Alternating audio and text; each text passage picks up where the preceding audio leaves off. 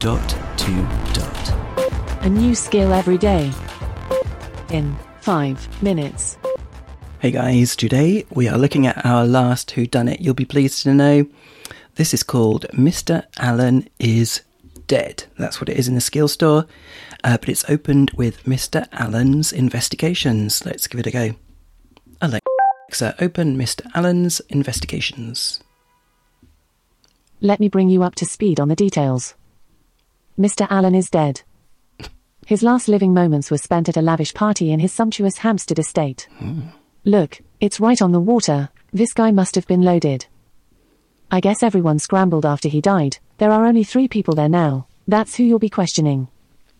There's Angela Allen. She's his daughter. Looks like she just graduated from finishing school. That's still a thing? There's also Bianca Harlow. No real details on what she's doing there, but she lives with him and looks like she's a former swimsuit model. Hmm? Oh. I'll bet I know what she's doing there. Hmm. and then finally there's Candice de Havilland. She's Mr. Allen's life coach, self help guru, energy therapist, chief chakra officer, head. You know what? There's seven more pages of this. You can read that later. oh, we're here. Wow, that's a big door. Okay, who do you want to talk to first? Bianca. Oh. One last thing. There's a new ruling from the district attorney's office. Evidently someone managed to get their case thrown out of court because they claim they didn't understand any of the police officer's questions. So now we're supposed to just ask about things that the suspects bring up, at least until we get them to the station and get a lawyer present. It seems dumb but hey, that's what orders are for. Hmm. just stick to the script, okay?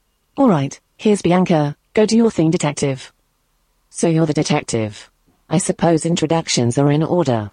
I'm Bianca, Bianca Harlow. Be careful of the carpet. It's vintage.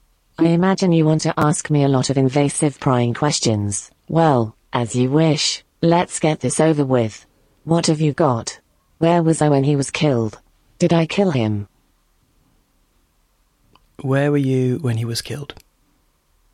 I was in the kitchen when he died. We were nearing the end of a little party with our dearest friends, and I had snuck away to pour myself a fifth glass of scotch.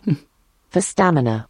I was drinking my sixth glass when wham, his body hit the floor and there was screaming, and all our little friends scampered like rabbits. It all happened so fast. He was probably dead by the time I finished my seventh glass. So what'll it be? Why might I have wanted to kill him? Did I kill him? Why am I here living in his house? Did you kill him? Well, well, what an interesting question. I'm not going to pretend I didn't consider it, but actually do it. Honey, look around. That Armani nightgown is sitting on a Louis XVII chair, which is standing on an 18th century Turkish prayer rug we bought on vacation in Istanbul. His face may have looked like it was made out of mashed potatoes, but he was the goose that laid the Dolce and Gabbana. And all I had to do in return was lay him every once in a while. I'm not going to throw away a gig like that. Any more questions? Maybe why am I here living in his house? Why might I have wanted to kill him? Why are you here? Alrighty, well, let's just cut to the quick. Why aren't I upset? Why aren't I sad? Why aren't I sobbing my eyes out? Well, because why would I be sad? Oh, brother, what is there to be sad about? He was a selfish, whiny, and aggressively mediocre man. Boo hoo. The only thing he had going for him was that he was rich, and honey, I can find another rich guy to hang my hat on. It might take a little longer now than it did five years ago, but believe me, sad. His death is just inconvenient. I can tell you one thing though. There is someone who's very, very upset about his death.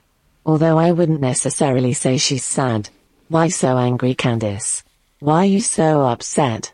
Might want to go ask her that, if we're all bearing tales now. So what'll it be? Why am I here living in his house? Candice. Greetings.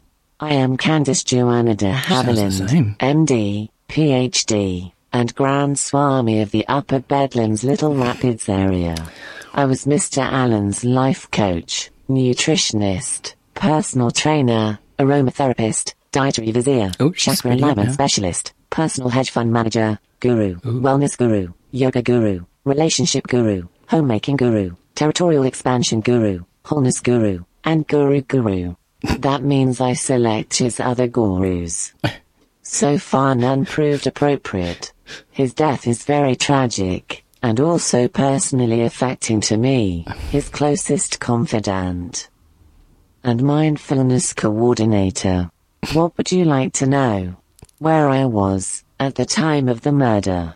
If I know what caused Mr. Allen's unfortunate death. If anyone was sending negative energy into Mr. Allen's life. Stop. All right, I guess I'll take it from here. See ya. Hmm. Weird. Well, well written, I think. Um, so she, Bianca, went off to get her fifth scotch, and he died when she was drinking her sixth, and hit the floor when she was drinking her seventh. Something like that. Is there something to be read into that? Because I don't know. Didn't seem 100% clear. And then old Candice here had all this chakra aligning stuff in her JD, in her resume, or whatever you call it. But then she had hedge fund manager slipped into the middle there. That's an important one. Is that a clue? Hmm. I don't know. Anyway, there you go, guys. Mr. Allen's investigations. Give it a go. Mr. Allen is dead. That's what it is in the skill store. This is Robin signing off, and we'll speak again tomorrow. Feedback, comments, demos. The dot to dot podcast at gmail.com. briefcast.fm